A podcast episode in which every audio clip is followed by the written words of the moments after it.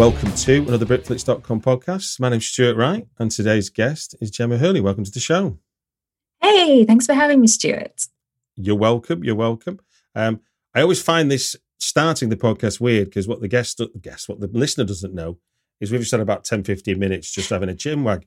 I think but, we've been talking about 35 minutes, but yeah, it's been great. Indeed, indeed. Well, we you you are one of the writers on Host, a mm-hmm. fairly fairly cultural pheno- fairly big cultural phenomenon during the lockdown. That's safe to say. Oh, um, and um, recent winner of best streaming film at the Fangoria Awards as well, which was quite amazing. Yeah, it was mad. Just a little bit. Yeah, yeah, it was great. And and and you've come on to talk about five great found footage films, which seems very apt. Um, given given the subject matter of host. So be, just not to, not to go into too much detail because I'm sure you've done a lot of talking about host. But um, I want to ask my one question I want to ask for sure is how do how do you write for so many characters when they're not in the room together with each other?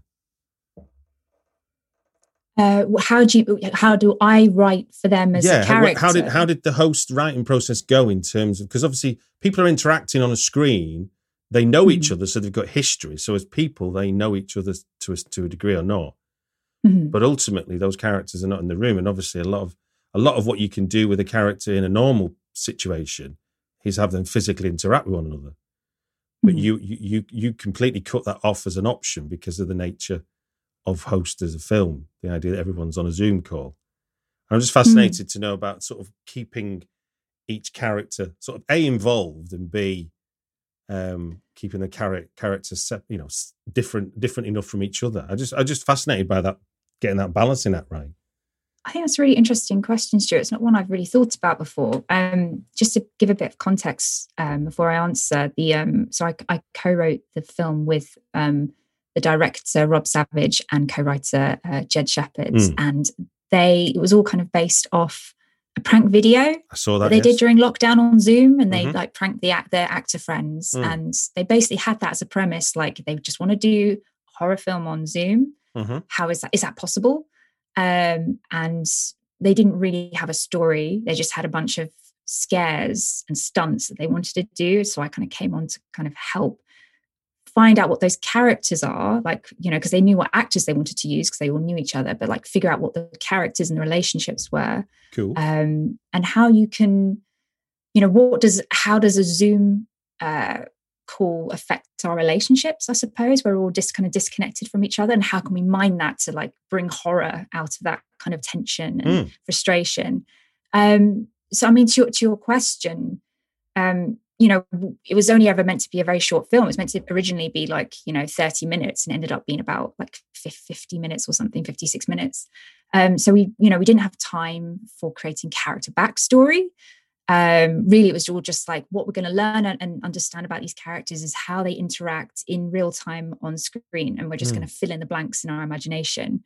And just, um, and a kind of quick way of doing that was, um, was just kind of setting up the kind of the hierarchy of that group like you know and yeah. the uh, the the main kind of tension between the two main female characters gemma and haley mm-hmm. um and yeah just like mining tension out of that there's something wrong in that dynamic you're not quite sure what that is and and that was really it really i mean we we didn't want to like have really didn't want to do tropes or stereotypes of mm. any of those characters we wanted them to feel very real and people that we either see ourselves in or recognize in our friends. So that helps you fill in the backstory of who these characters are. Yeah, yeah, so you yeah. feel like you know them.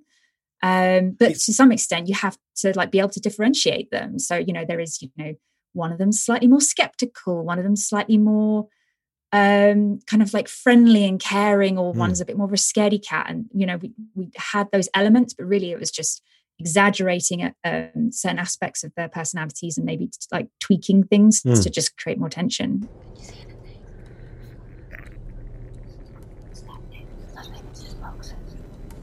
Things there, it's fine. Get around, go back. What the fuck was that? There's a person there. I didn't see anything. Caroline, get down.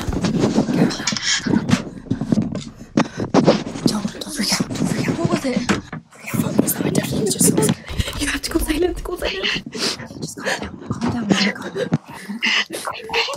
Calm down. like a person.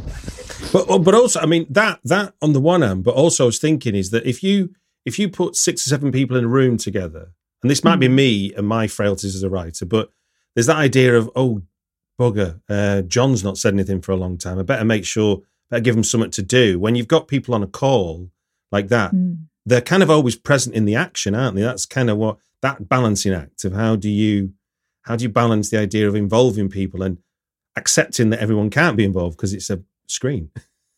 Well, I think there's there's two elements of that. The first one is like our amazing editor and um, Brenna, who um, she got nominated for a BIFA for this Hmm. film, actually. Um, who you know she kind of subtly finds ways. So you kind of if people are not that present, she finds ways that you don't really notice it. Yeah. Um, and obviously uh, Rob Savage's directing uh, comes into that a lot. But um, I think that kind of comes down to the nature of Zoom. Uh, for me, you know, I you know only one person can speak at one time otherwise you can't hear what anyone's saying and so it kind of forces you to have these quite one person has the conch or whatever Mm. um, which is quite helpful so it, it's it feels realistic because that's kind of what zoom calls are like where only one person can really talk at one point and it's just about it's more about the editing really um, and like just finding reasons why someone's going off screen to do something you know at key moments that you just don't notice it's all quite subliminal and a lot of that really I can't take credit for it. It's really down to um, Rob and the editor. Fantastic. Now, um, one last thing then. Um, in terms of like horror films can be read in all kinds of different ways. Room Mhm. two three seven has proved that with The Shining. What's the wildest theory you've you've seen someone attempt to describe what has gone on in Host that you've that has really appealed to you? Um, oh gosh, that's such a good question. So, um, well, first of all, for host to anyone who hasn't seen it, I probably should have said it's um, about five women who do a um, Zoom call and they accidentally summon a demon during a séance on the Zoom call. So Mm. the the dark theories we've had about host um, is mainly about like what's really going on, like who's responsible Mm-hmm. for the demon summoning. Uh, my favorite one is that um, Seylan, the the medium who comes on to like lead their seance, is actually um, a little bit evil and has summoned the the demon in the background without like anyone realizing. Um, Ah, okay. there's a moment where, like on the call, where they call on the Zoom call, where they call the medium back for help. It's like, oh God, we've been, you know, there's a there's a demon and stuff like that, and you're like, oh, do we actually trust that the medium's telling the truth or not about what's going on? And I love that some people have like kind of tuned into that. It's quite fun. No, to, no, and I, I, that is great. I like that. Um, and just to add as well, it scared the living daylights out of me, and I and because we were, it, it, it sort of it, it arrived at a time where we were just we were consumed by the idea of Zoom as our contact with the world, Oh my God, yeah. and then you went and thrown a spanner in the work by saying, "Well, all right, well, what about if a demon is part of your call?" So thanks for that, Gemma. Yeah, I've I've had people say that they forget they're watching a film and they um and they think because you if you watch it on your laptop you could forget you know you think that you're part of the Zoom call. And there's a moment in Oh, the yeah. film uh, where um you know it's not really a spoiler but there's a moment where that kind of your your free minute Zoom call is ending like you know 10 minutes from the end. And like a lot of people have said like they actually unconsciously try and like get rid of that notification as if they are in the Zoom call and they've forgotten so for me that's the biggest success yeah, that's yeah, the yeah. suspension of disbelief No, totally. Well done, and congratulations anyway. thanks Stuart We're going to do five great found footage films, of which I've got a selection from you pre prepared, and we're going to do them in reverse day order, oldest to newest, which is the, the usual format. Um, Just for the listener that's not heard this, bef- the five format before, we do five films and it's five minutes chat per film. And every time we get to the end of five minutes, Pig is going to bark, Pig being the name of my friend's pen- French bulldog, but in reality, it is the bark on an iPhone. So that is going to go off at five minutes. And I'm not going to stop you talking by any stretch of imagination. We can, you can finish your thoughts and sentences, but it is it is a it is a fun way to partake in it to just go, okay, that's the five minutes then. Next film. Um, but I won't I won't just rudely jump in and go right. Five minutes are off. So you know don't up don't worry about that. But it is just it's there to tell us five minutes are up. And Great. Okay. the theory being, again, for the listener who's not heard the five format before, it's so we spend an equal amount of time on all five films. So um, for the duration of the show. Right then, before we go into the five films that you're going to choose, Um, let's talk about what a found footage film is first. I mean, you you having having written one makes puts you in quite the expert seat, but um, but I think that there's more than there's more than one type. So do you want to tell us what you think or what you believe um, found footage is as a as a subgenre of horror? Yeah, thank you, um, thank you, Stuart. I think I just wanted to um, chat a little bit about it first because I'm aware that some people absolutely hate found footage films mm. and that it's a real marmite thing in the horror community, um, which I find quite. I mean, I love found footage, and I, I always find it quite interesting why people um, are put off by it. And I, I appreciate, you know, there are aspects where it's it's rarely character led found footage because you you know it's quite rare to be able to you can't see the protagonist's face a lot of the time or you know there's kind of sickening camera movements and, and things like that um, but for me i love found footage because um, it's you know it, it brings you it pulls you through the fourth wall um, into the film for me where i feel like i feel much more in jeopardy watching a found footage film than i do seeing like a normal normally staged um, movie. And i think there's lots of reasons for that i think because you know what found footage is it, for me it's like the camera exists within the world of the story within the world where the horrifying thing is happening where be that a you know a shaky handheld footage camera um, or like a documentary film crew filming within a story or even a webcam. Mm. um, it, the the ca- you are the camera the audience is the eye and you are in that um, story witnessing it with them. So you know if you see like that classic thing at the end of blair witch project where you see you know the thing in the corner you know you are terrified that something is behind you as the viewer. Um, and i think that's what i love about it. It really just breaks down the barriers it pulls you into the screen um, and um, it really just asks you to suspend your disbelief and sometimes quite directly you know i will talk about some found footage films in a minute where they, they actually claim that they are real they are they have actually been found um, but um, oftentimes in modern kind of found footage films it's much more subliminal because we're much more used to the format. Um, so this is this is essentially these are my top five favorite found footage films, and it's a bit of a, a love story to them. And I hope if anyone's on the fence about them, I can convince you to appreciate them as much as I do. Well, that's cool because because you're right. Uh, as as a regular Fright Fest, it's it's when you see the the definition of in in the program that says this is a found footage film, your heart mm. your heart can sink and mm. and that's not to say that there aren't good found footage films, and there are definitely bad, straightforward narrative drama horror films. Let's let's mm. not beat around the bush.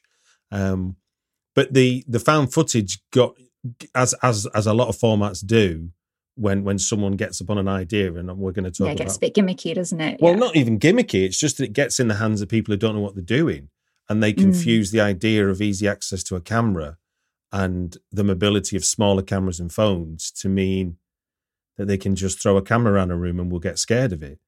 And yeah, like you described before with your, how how host got developed, there's a director and an editor that's playing with these images and the nature of how we see them and the rhythm of it that makes for the fear. Yeah, yeah, and I mean you're right. It, it, you know, a, ba- a bad film is a bad film, mm. whether it's you know found footage or not. Um, and I think the term just to kind of clarify our terms, sorry, I don't want to get too academic about it, but um, okay. I think found footage does kind of cover cover quite a variety of films. Like they don't always have to be technically found as a bit of a misnomer now. Yeah. Um, you know, so yes, like we have the Blair Witches and the Cloverfields that are found, and it's uh, you know usually like tells you explicitly with like a you know subtitle at the beginning. Mm. Um, but they also can cover things that are um, you know, like screen life films, like Unfriended, where it's all like done on a Skype call, and you're like, it, it's meant, it's just whatever is kind of like a film within a film, I guess, or like a, the camera exists within the world. Um, but I, yes, I'm going to say, I think, we'll... I think establishing why we can see what's going on is the yeah. toughest job of found footage mm. film mm. at, across the whole spectrum. I mean, I think the easiest one, and we'll discuss the easiest one to convince people, and we're going to discuss one of them, is where literally it is a documentary presenting itself as true. Yeah. So you're kind of believing this is real.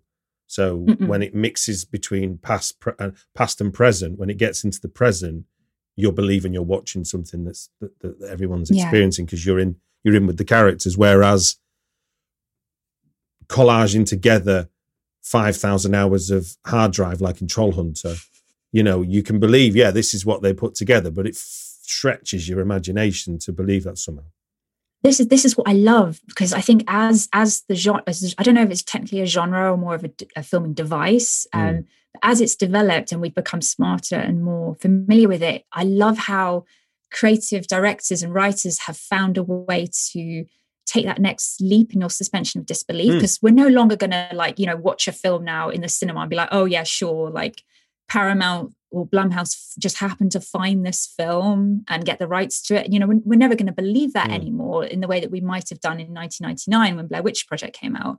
Um you know there have been ways that people have like well we're not showing you the film we're doing a documentary about some weird footage. So then you kind of believe it and you lean into like okay like what have you got to say about this? You know you know we kind of believe a documentary more than we do like the raw stuff. And then you know but we, we can talk we can get into all of that but, well that's um, i mean that the, my favorite one of that is is the film called the conspiracy where ooh, it begins off as a story about someone making a documentary about a conspiracy nut and mm. the hmm. conspiracy nut goes missing and all the evidence of their investigation is left behind about, yeah and so they then end up becoming the obsessed conspiracy nut themselves yes. and, and they're the, the tool they use which gets you over that well how do they get a camera in is they wear a pinhole camera in their tie. So you've got this idea of two people you can see each other's faces talking. Has anyone ever tried to infiltrate one of these meetings?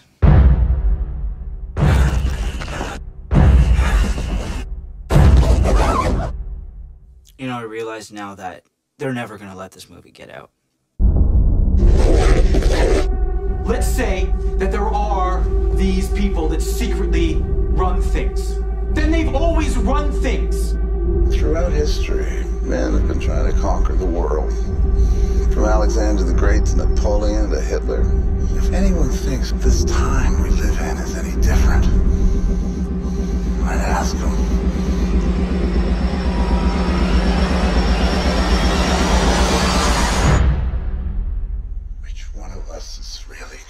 Stuff. I mean, it's again, it's constructed, but um, but it works. And because I and if you go into these things cold, you can kind of buy into it. Yeah, yeah.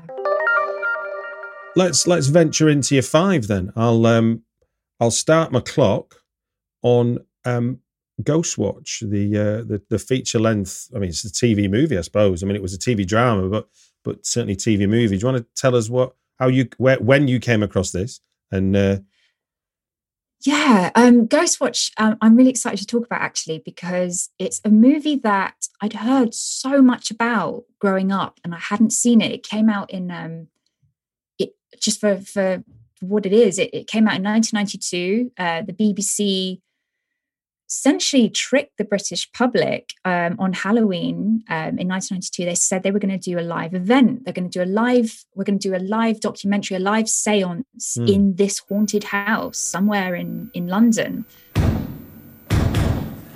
Upstairs. Children, come on. No, Sarah, Sarah, stay where you are, please. Sarah, stay there, please. Don't go upstairs. Why? Because we hear that Suzanne's got out of bed, but she's not yet Stay appeared. Here, I don't know she's why. Not, she's not appeared on the landing. Suzanne, where, where is she? It, it, it could be a piece of its usual misdirection. I just trust me, Sarah. Stay there. Suzanne must still be in the bedroom. But where? There's a blind of camera range right in the corner of the room.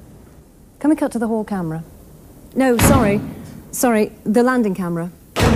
And um, you know, they had all these really credible actors, um, not even actors, like presenters, like Michael Parkinson, who's like a, you know, if you're not British, you wouldn't you know necessarily know who he is, but like a really credible presenter, and like a um, like a children's presenter from BBC um, from Blue Peter. Um, you know, so you know, these are not actors in our head. We are watching something real, and they they put it on at Halloween, and um, they basically had a, a kind of documentary crew go into this haunted house, talk to like um you know a single mother with her two children who said that there's this creepy ghost in our house called Mr. Pipes and um that you know there's all these you know like rattling on the radiators and cats meowing and just you know creepy poltergeist stuff going mm. on Um, and the documentary crew is like, okay, we're going to find out the truth tonight. What's, re- you know, are we going to catch a glimpse of Mr. Pipes? And you're all like kind of G'd up for it. And you're like, oh, are we going to see everything? And, um, and, you know, and even though it's all filmed in advance and the audience, we, none of us knew anything of this. And they had a sort of, to add to the kind of suspension of disbelief, they had this uh, hotline that you could call up if you saw anything on the screen or if you wanted to share your own ghost stories. Um, which was really smart because um, allegedly if you called up this hotline and you know said like oh i saw mr pipes or anything like that you you would actually be told you know like don't worry this is this is a fake recording you know it's not real um, but that, of course this is before the days of twitter and before the days of like the internet and stuff. So the whole like you know pretty much all the nation at the time when there was only like four channels i think were all like just watching this believing that they were seeing a genuine ghost like on tv um, and it ended up getting the highest um i think yeah the highest number of complaints or something like oh, that. oh yes it went uh, it was banned it, it went it was bananas. just, yeah it just really screwed with like the you know the fra- the fragile british public. Um and i i just love it. I only saw it um i finally saw it like kind of like this time last year when we were looking at references for host um, Mm. and rob and jed were just like okay let's like you know if you watch ghost watch you'll see how much we have creatively borrowed. And like you know it was, it was directed by lesley manning it was written by stephen volk um extremely talented people and just so much of it it was all just about how can we suspend the audience disbelief? And even though it's not technically you know found footage film it is a Mm. sort of you know um talking about like the camera exists within the world. It is a it's a, a um uh, a pseudo documentary live event. And I, I you know it'd be amazing if you could do something like that today. Maybe someone will find a way to really Mm. you know suspend our disbelief um, you know maybe it'll be like i don't know maybe tiktok will do Well, like as- a live horror I was or something yeah, because yeah. in '92, you know, you trusted the television. You know, it wasn't. Yeah. It didn't. It didn't lie to you in in the way that that we understand Exactly, yeah. misinformation now.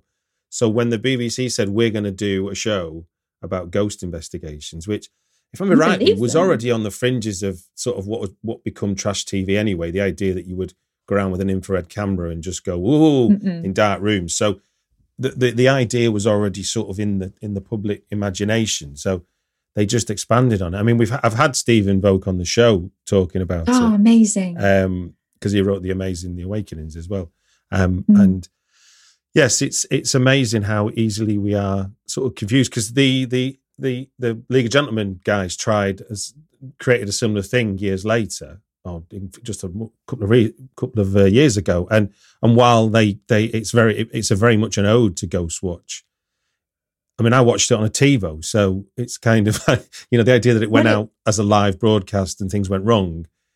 It, right yeah it- oh yes i know what you're talking about now yeah it couldn't it couldn't do it couldn't replicate what and obviously like you say the brilliance of ghostwatch was this notion of if you did ring the number you were still interacting with the show but the show went look don't Yeah. worry it's just make Yeah. believe um people really believed it. Um, you know, maybe we're we're in those that innocent age, um, and it's going to be increasingly difficult to convince our cynical filmmakers, but they'll they'll find a way. Creativity always finds a way. I just wonder what it will be next. indeed Oh, indeed well that's there's our timer. there's the first barking of the dog which jump leaps us forward seven years to i guess the, the the godfather of the modern found footage film Blair Witch from 1999 Yes. So, I mean, I don't know if there will be many people listening to this who haven't seen the Blair Witch Project, Mhm. um, but for anyone who hasn't, it is uh, sort of one of the the classic original. This is where found footage genre kind of got its name, even though it, you know, can, I don't know when when did Cannibal Holocaust. Cannibal Holocaust out? is And that- 1980 well, there you go. So it's like you know, 19 years later, but like when people think of found footage, the you know original, they really do think of Blair Mm. Witch Project. And I think is that to do maybe it was to do with the mystique of what happened when that film came out and people really believing that those actors in the film had died because you know I think it has that classic text at the beginning saying you know like these students went missing five years ago and nobody found them. And you know there was all this like real mystique that was drummed up around it um, which added to that kind of suspension of disbelief we've been talking about. Um, but yeah for anyone who hasn't seen it um, it's you know it's about three student filmmakers who go off onto the woods trying to document a local witch um, story What's this?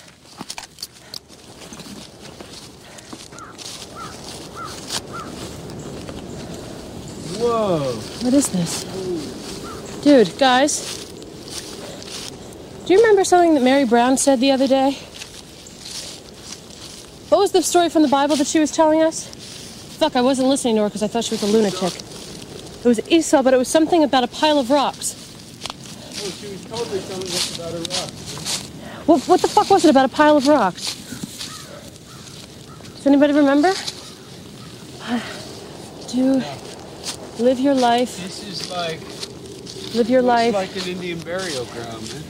you know, I, I first saw it when I was about, I don't know, like 14 years old. And it just, it really just gripped me. It, I just, I think I've seen it like about 10 times. And it, I don't know, I think it's something about uh, seeing sort of young people get into that sort of, it, it was not group hysteria, but they, they kind of, you're never quite, you never see the witch. You're never quite sure is it really happening? All of the kind of creepy stuff outside their tents at the middle of the night which we're all scared of you know like Mm. especially when you're young you know like you know is, is there something in the woods? Is there something outside? Is there something in the dark? Um but you know you never see the witch and that always chilled me because it was like well who's to blame for what really happened to them? You know the the main the main character heather you know that she does that very iconic famous scene where she's like apologizing to the camera with like you know snot coming down her nose.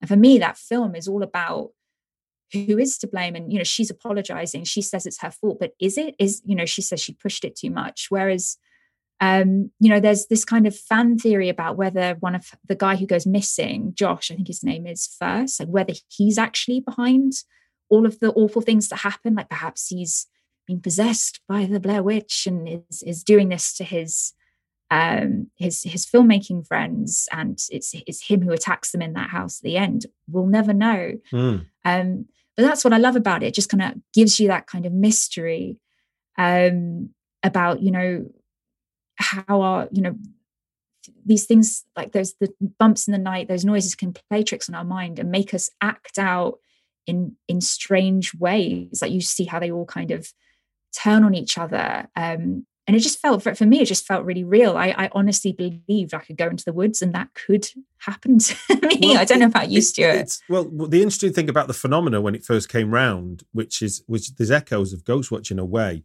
is that what you had was the birth of the internet, and Blair Witch was one of the first Oh, films yeah. to sort of use the mythology that you could Mm. you could create outside of traditional media. So there was this this meta story all developing and an understanding, and the filmmakers used the internet to create the mythos. So if you Googled, I don't even think you could Google in '99, but if you searched on the internet for the Blair Witch, you would find.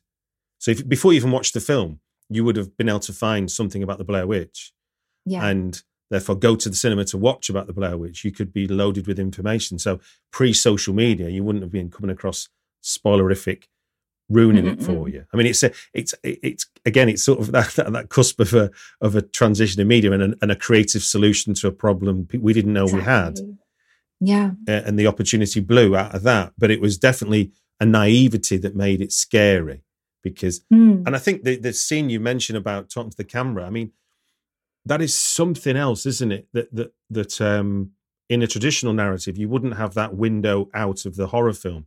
Whereas she's looking into it, I mean, essentially, she's looking at the size of her thumb in her face as if Yeah. that's somehow enough to escape the reality of the horror that's going on. I mean, in fact, if you held your phone up to your face, it doesn't protect you from anything, does it?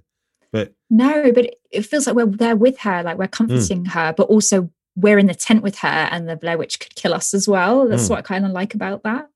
Um, but you're right; it is just using kind of creativity to. At Parker, our purpose is simple. We want to make the world a better place by working more efficiently, by using more sustainable practices, by developing better technologies. We keep moving forward. With each new idea, innovation, and partnership, we're one step closer to fulfilling our purpose every single day. To find out more, visit parker.com/purpose. Parker, engineering your success. Um, again just suspend our disbelief in a way that would not have been possible um, five years before that film. Yeah, and, and five years later, we were too savvy. Yeah. Oh, but pigs barking again. That five minutes flew. Right then, swiftly moving on to the if if if um, if Blair Witch is the is the granddaddy, then then uh, then this is the grandmother. Um, because this this was I guess the next the next cultural phenomenon in the in it, and and I don't think and it's interesting watching it in 2021. Um, and I'm talking about Paranormal Activity from 2007. Um, it it doesn't have the impact I don't think that I thought it had in 2007. But talk to me about about about what you what, what your thoughts are on paranormal and, and how you come. Did you come across it at the time it come out? Is it something you saw at the pictures yeah. there and then?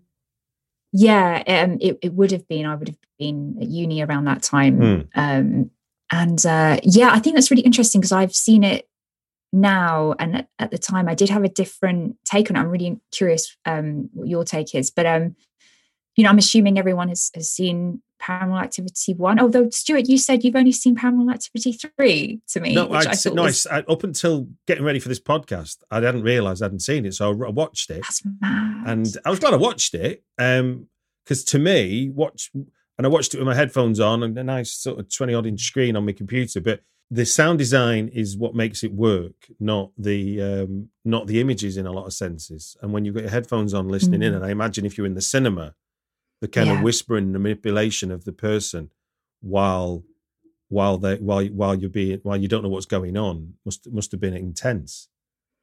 Yeah, like paranormal activity. I think it's like one of those. um I'm gonna mess it all up and get it wrong, but it's one of those like a early day Blumhouse movies. It, it's the film know, that made Blumhouse. To be honest with you, it's yeah. There's no, there's no other way to describe it.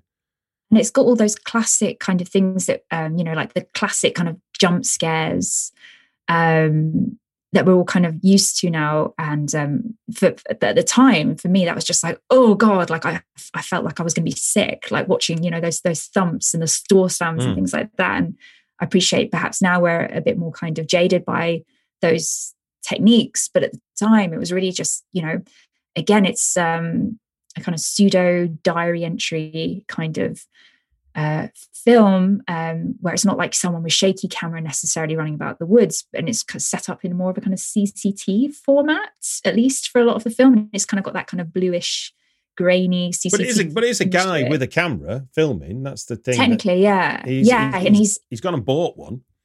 Yes, yes, but he, he's he's uh, it's it's strange. Also, for me, what's really I've kind of appreciated more, perhaps with time, what the film is about is about this kind of essentially quite a toxic relationship that I was going to say two... it's about a mansplainer, if anything else. Yeah, it's about this getting like gaslighting dude. He's you know he's really just trying to his his his uh, control over his home is at stake. His control over his mm. relationship is in jeopardy, and he, you can see how threatened he is, and all the things he's doing desperately to get control over his situation where he you know he doesn't leave the house he doesn't get help. He does everything possible to antagonize this spirit because he knows best. Mm. um, and um, that's what i found really interesting. You can't help but hate him you know you see how um, you know small-minded that is and and quite and so dangerous. Um, so that's i think that's like what i really love about that film and some of the acting um, isn't the best necessarily in this film, from especially from Micah's character, the guys. Um, but yeah, I, I just think it's just like it really just it takes you into a bedroom, like the place you're meant to be safest, you mm. know, as an adult with your partner, and you are just, you know, you are a child again. You you have no you're completely exposed. And i think that's what that film really how that film really got under my skin you know is you know because everyone has as a kid you always got that thing where you just like you know there's something standing in the corner of my room. Mm. um, but in this like his girlfriend becomes the thing kind of just like standing in the corner of the room. And it really just turns all of those those fundamental uh, fears on their heads and you know gets you in the most exposed place. And i think that's for me why it's very effective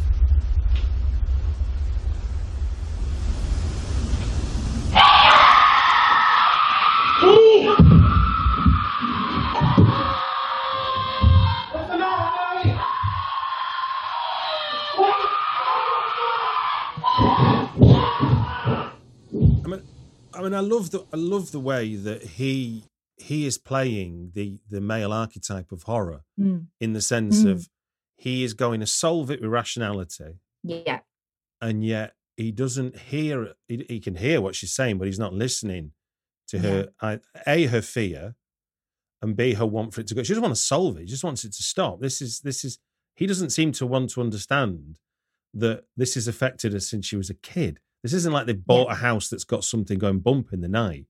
This is Yeah. something that's been with her all her life as she remembers it. And his response Yeah. is, Well, maybe you should have told me this when we first started dating. Maybe you should have told me this when we moved into it. And you're like thinking, You're looking at this at the wrong end of the spectrum, mate. This is Yeah. your partner, It- if you're in love with her, is not happy.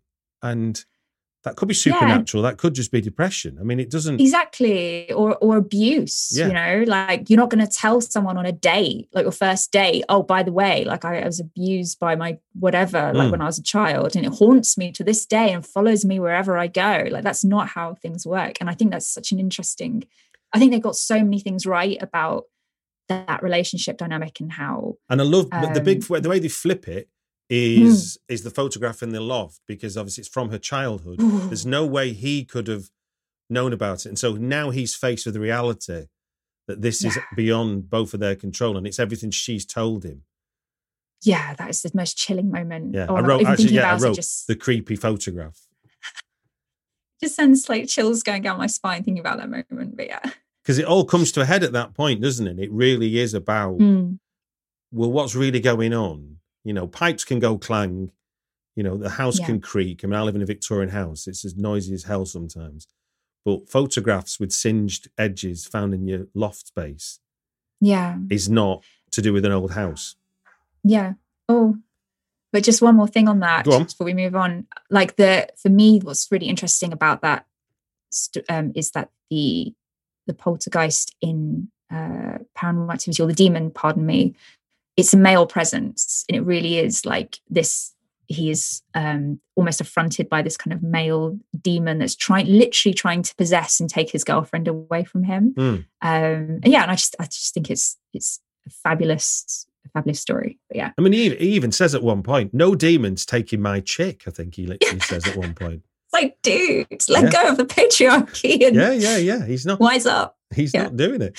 Um, A lot more, a lot more subtle, but no less creepy is your next choice, which is Lake Mungo from 2008. Do you want to talk us through that as a choice?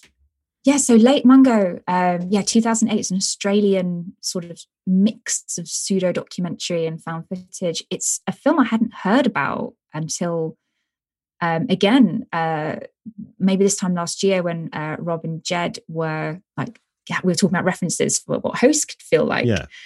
Um, and I was just blown away. I was like, what is this film? Um, and f- I think it's getting a little bit of a resurgence at the moment. You can Hmm. buy the DVD for quite a while, but I think the, the fancy Blu ray has just come out. Hmm. And um, so basically, for probably a lot of you who've never heard of it or seen it, it's about, it's a, basically a girl called Alice Palmer um, goes, dies swimming with her family and her family um, a few weeks later start to feel like alice hasn't gone anywhere. Her presence is still in the house. You know there, there's like slightly poltergeist things that are happening. So her Mm. brother michael decides to set up a camera like because he's seen the movies that we've all seen as it you know to try and catch um, proof of alice still being here. Um, and then the but the film is like a kind of meta documentary on top of that with these kind of re- with these um, interviews with the family talking about um, what they've seen while also kind of cutting this kind of found footage from Michael's thing. So you really do kind of, for me, that kind of suspend your disbelief, or at least it might have in 2008 a bit more, um, where you know, oh God, like is this a real documentary about this family? And you know, is you know, we could we can buy that this could be a real thing in the way that you know you know netflix do all these kind of spooky documentaries like Yeah. the most recent one is like the Ce- cecil hotel or whatever The autopsy was performed on the Monday, the 27th. Then the coroner released the body on the Tuesday, the 28th. It was very strange. spending Christmas Day with the family up there, while Alice lay alone in the morgue.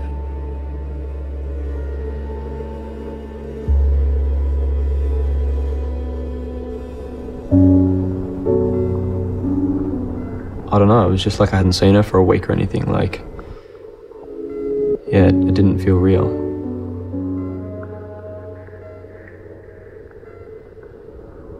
Death takes everything eventually. It's the meanest, dumbest machine there is, and it just keeps coming and it doesn't care. and everything and there's i don't want to spoil the twist about this film um about like you know you think it's going to be one thing and it, it turns out to be something else but really it's not it's completely different to paranormal activity in tone. It, it's not like a bump in the night uh jump horror jump scare film. It's it's really a story about grief. It's a story about loss about this family trying to come to terms with this awful, awful loss and trying to move on from it Hmm. but at the same time this kind of mystery about um you know this poor girl this awful thing happened to her who you kind of as the story i don't want to again i don't want to spoil it but like you as the story goes on you kind of get the sense that she knew something awful was going to happen to her and that's where the most kind of chilling twist of the whole show comes from um where you you know what what happens to ghosts and, and it, what what is life after death and living can move on but can ghosts and it's it's it's so just thinking about it it it um it's just a very unexpected gentle horror film basically and well, I I'm going to say the big difference it. between the first three and this Yeah. one is that is what you're describing. It's the personal nature of who we think is the presence that's disturbing our reality. You know, it's a Mm. grieving parent, Yes. it's a grieving brother. Mm. you know, people talk people talk a lot in the film about closure, and um, people going to visit psychics to, to to to try and understand what's going on. I mean, this is this is real, um, real human experience. This isn't just about fear. I mean, in fact, it's rarely about fear. I mean, it's fear. I think the audience gets experience fear because that's what we're taught with horror films. But in but Mm. when when the film's run its course, you can look back and go, "Oh my word, that was really about how we're not very good." And, and unsurprisingly, when people we love die, Yeah.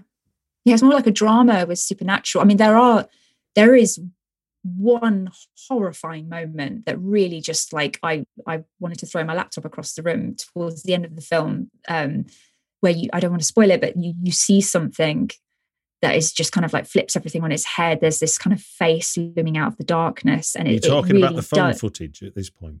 yeah. So Yeah, there's yeah, like, you know, I, yeah, I don't want to spoil it, but that really just made me feel quite sick when I saw that. But apart from that, I think the film is almost like a, just a drama with this supernatural kind of like, ooh, like, I wish I'd thought. When, real? I mean, again, without being specific and spoiling it, but yeah, I wish I'd thought of that idea. That is so Yeah. brilliant.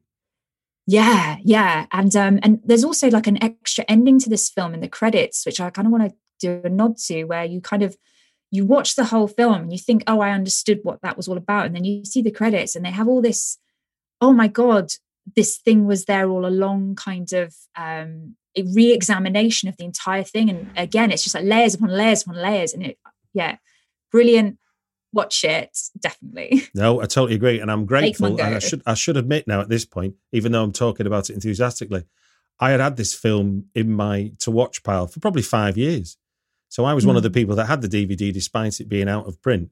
And um, in preparation for this, I got to watch it, and I'm so glad I did because it's uh, it's a wonderful piece. And in fact, it's it's the kind of thing that reminds me what where you started with your kind of um, man, uh, your your kind of um, soapbox for pro found footage is that it it can be done when it's done well. It's brilliant, and and just calling it found footage. Try not to be too marmite about it because, like I said, you're not marmite about something when it's straightforward narrative, and yet Yeah. you manage to endure lots of terrible straightforward narratives. Well, look, our last five minutes is going to be dedicated to 2014's Creep, which I think in the found footage. So we've had, I mean, I guess I'll just pause before I start the clock.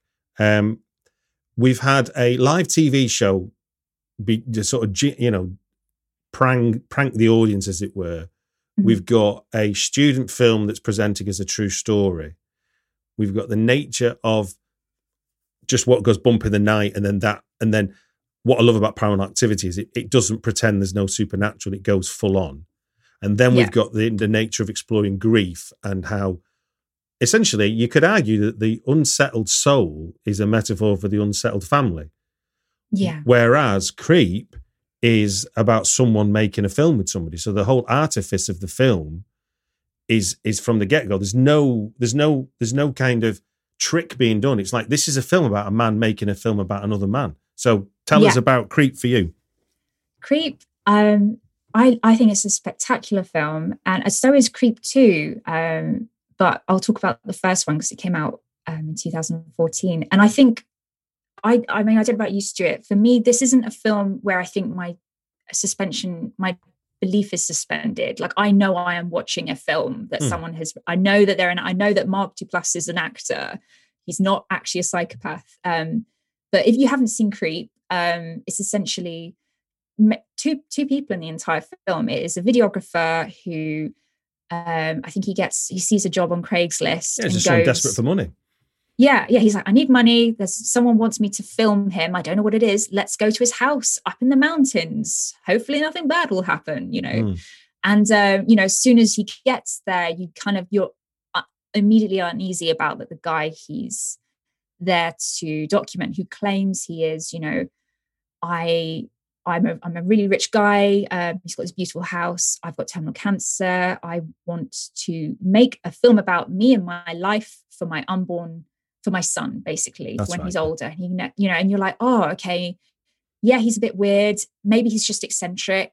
You know, rich people are eccentric. He's American. You know, th- there are those people in California who are like that. You know, Mm. it's you could, and I think that's what I the thing I love about this film is that as an audience member and and as you're with the kind of videographer, kind of discovering more and more about the um uh Joseph, who's Mark Duplass, the kind of is he a psycho? Is he not a psycho guy? You're just constantly just like, I don't know. Like and at, at one point you're like, oh God, like he's definitely he's definitely this this horrible person. Another point you're like, oh, you know, maybe I've just misunderstood him. I'm judging him.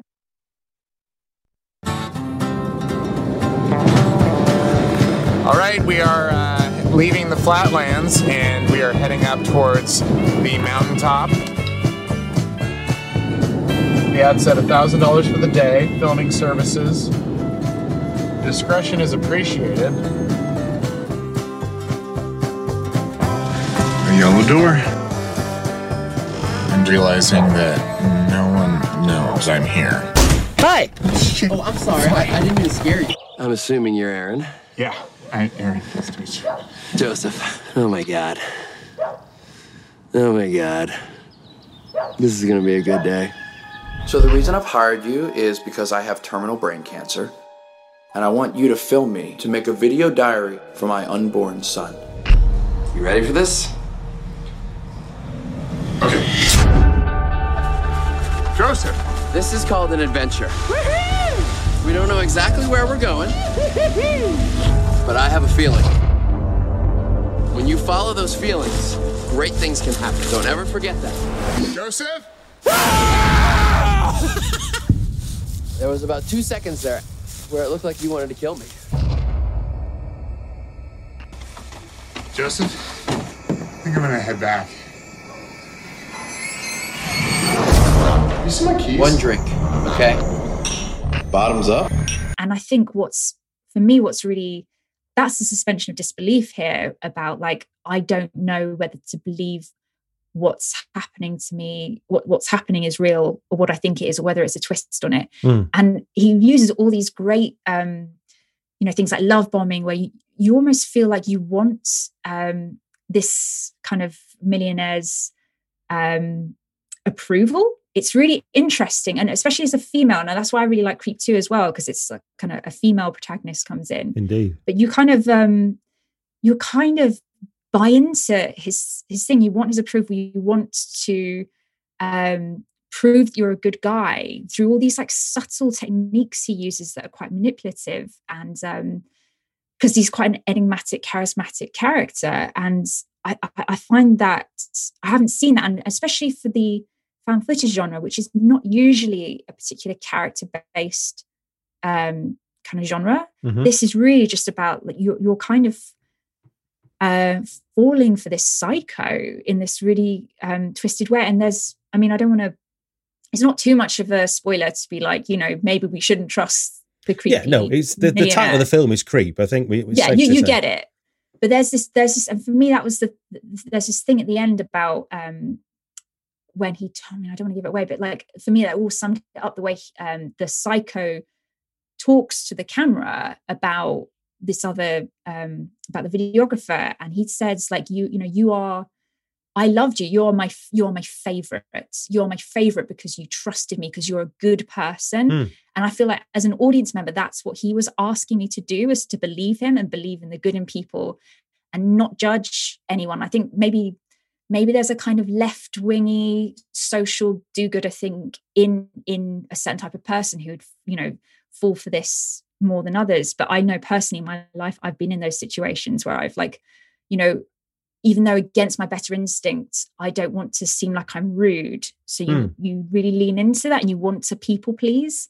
Um, and i could just imagine me being in that situation and doing exactly everything that that videographer says. Um, so yeah it really it really did get under my skin. I can, I can. uh, You, you reminded Yeah. me of um, Malcolm Gladwell's book about strangers because in his book about strangers, he talks about the fact that we are something like it's something ridiculous, like sixty percent wrong about hundred percent of the people we meet that we shouldn't Mm. trust. But yet, all we want to do is trust them, and that's what Yeah. Creep plays on brilliantly. Is that the videographer is a desperate for money, and money's not enough to make you do anything.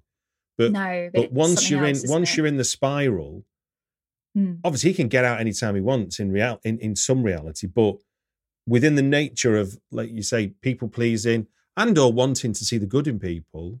Yeah. Well, not wanting to see that i don't want to believe this is the horrifying thing that i'm afraid it is because that's too horrifying for my for me to believe you know or like indeed no. And that's kind of and, and in a way even though it looks and feels nothing like lake mungo the the horror of both those films is is the decisions of the filmmaker to release information that subverts your expectation mm, which you know go, go even you know go, we can we can say the same about host can't you? The the release of information as we go through the horror of it is what subverts your understanding of what's going on because you go ah this is happening. No Yeah. that's happening. This is oh Yeah. right okay. Is and the minute yeah, yeah, you're on the wrong foot you never get on the right hopefully if the if the film plays with you enough and obviously creep does it does it brilliantly mm, mm, mm. well that's the end of our um that was the end of our five minutes on that one yeah Um, can i do a couple of special mentions You things I can, yes. I, I I see them in the notes. I was about to ask you. So you wanted to mention butterflies and kisses and be my cat. So you want to start with the first one? Yeah, so Butterfly Kisses, just a quick one on this. It came out in 2017 Hmm. and it is a meta uh, pseudo documentary. Mhm. It, so it's like a it's like a, a filmmaker's um, uh, found footage of like a student film where they like find this creepy guy in the tunnel or whatever, and he every time you you turn the camera on and off, he gets a bit closer to you until he kills you. Oh wow! Uh, and then it's like the documentary filmmaker who found this, who then gets a documentary film crew to film him talking about the footage he found. So it's like all these layers and layers Wow. and Sounds layers and ace. layers going back. It's just like such a really cool, like, Hmm. why have they chosen to do this um, as this sort of meta? And for me, that's like because you know we're we're we're cynical now. We're not going to believe that this is real. But for me, it was more kind of a meta um, sort of critique of of this kind of genre and how you know as as like the responsibility of a documentary filmmaker in these difficult situations. So Mm. I would definitely recommend watching that. The second quick nod is to um, a Romanian found footage film Yeah. uh, called "Be My Cat," a film for Anne, which came out in 2015. I don't. Um, by the way, I don't know either of these. I'm glad you've introduced me to some new ones. So crack on. oh this is so this is a right like by adrian um Tofei. and this when i first saw this it's free on youtube i thought it was a, a real snuff film genuinely i was like i'm watching a snuff film these people are these people are dead like and the premise and this is something for you stuart because I, I i know you don't want to talk too much about your thing but the protagonist is the bad guy Mm. and he is filming himself.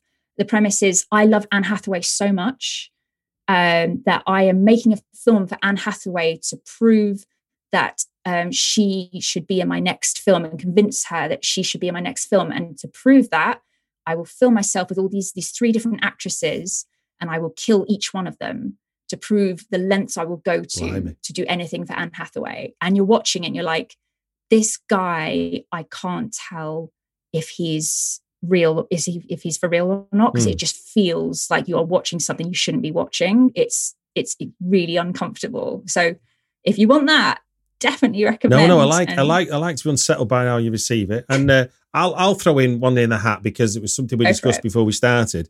Is that, and we even we even talked about ourselves. You know, um, Cannibal Holocaust is considered the first, and if anybody wants to check out Punishment Park by Peter Watkins, which is 1971, described as a pseudo documentary in its IMDb description, it is a wonderful piece of fake documentary. You know, it, it- goes into it, it takes a camera into America and makes you believe that this awful thing is happening because it it certainly doesn't look like actors, and um, it's a really visceral piece of film. And and in the run up to doing this podcast with you, I have I have ventured into editing Wikipedia for the first time in my life by adding that to the found footage page, which makes me feel either like a very a very big adult or a stupid kid. I don't know which one it is yet. Uh, no doubt in the morning when somebody's took it off and said, "Don't be ridiculous." Um, but uh, yes, no, it's it's a film that gets overlooked, and and it's uh, it's a wonderful piece of cinema, if nothing else. Never mind. out. Thank you, Stuart. Before you go, is there anything that you can tell us you're up to next? Um, yeah, what can I tell you about? Um, oh well, okay. So I can't tell you any. I can't tell you the name. I can't tell you what genre it is, apart from it's a horror. But me and uh, Jed Shepherd and Rob Savage are. We've got a. We're doing a film with Blumhouse. It's Hmm. coming out, I think, in summer. Okay, um, cool. And I can't. I can't say the title because it just gives everything away. Yeah, yeah. yeah. Um, but well, I saw it in the I saw in the news you were working with them, so that's uh, yeah, no, so I'm really I I mean, it's one of those things where hosts got like 100% on Rotten Tomatoes. This is not going to get 100% on Rotten Tomatoes. It's going to be so, I think it's going to be quite a divisive film. excellent. I like Um, and divisive I, films. you know, I haven't seen any of the footage yet. I don't know like I if it's going to be a tightrope to get it right. Um, Yeah, yeah, yeah, you know, so I, I hope fingers crossed we do. Okay, well, fingers crossed for that. I look forward to its reveal when it's when it's allowed to be when it's allowed out. Mhm. But uh, con- uh, you know, again, congratulations on host. It's a it's a it's Thank a wonderful story. I mean, I was lucky enough to interview um, Emily Gotto from um, from oh, Shudder Shudder, yeah. um, for uh, some work I did for a, a, a NFT with their Inside Pictures program, Hmm. and you know, talking about the idea of a, f- I mean, knowing how films get made and then hearing how one got conceived, developed, and shot in three months, and re- and released, should I say, as well, in three Yeah. months, is a phenomenal thing. And uh, you know, and for it to be 100 percent on Rotten Tomatoes as a reaction to it from a kind of mass audience speaks volumes to it. So. It's Thank it's- you. I think- it's amazing. We're just as surprised as everybody else. We really were just like, this will be fun. so Well, look, if you thought you, if you thought if you yeah. thought, if you knew what if you knew exactly what you'd done, you'd put it in a bottle and start selling it. But you know, yeah. it's uh, it's great. The magic, whatever the three of you are doing, it's it's creating something great. So more of that, please. Fingers And, uh, crossed.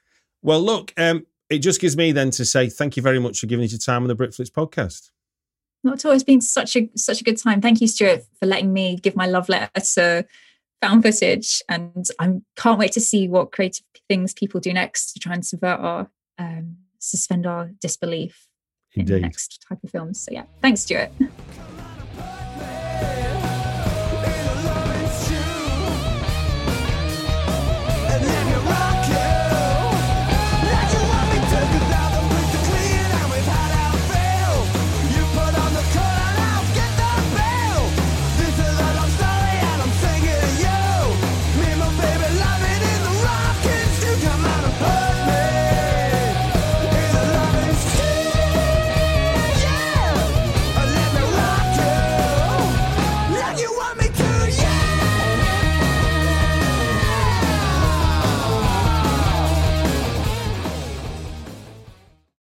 BetMGM has an unreal deal for sports fans in Virginia. Turn $5 into $150 instantly when you place your first wager at BetMGM. Simply download the BetMGM app and sign up using code Champion150. Then Place a $5 wager on any sport. You'll receive $150 in bonus bets, regardless of your wager's outcome. And if you think the fun stops there, the King of Sportsbooks has plenty of surprises in store. Check out daily promotions, same game parlays, live bets, and so much more. Download the app in Virginia today and get $150 in bonus bets instantly from your first wager only at BetMGM. BetMGM and GameSense remind you to play responsibly. See BetMGM.com for terms. 21 plus only, Virginia only. New customer offer, subject to eligibility requirements. Rewards are non withdrawable bonus bets that expire in seven days. Please gamble responsibly. Gambling problem? Call 1 800 Gambler. Promotional offer not available in Washington, D.C.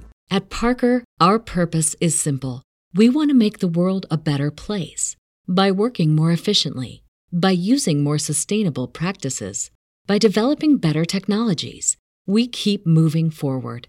With each new idea, innovation, and partnership, we're one step closer to fulfilling our purpose every single day. To find out more, visit parker.com/purpose. Parker, engineering your success.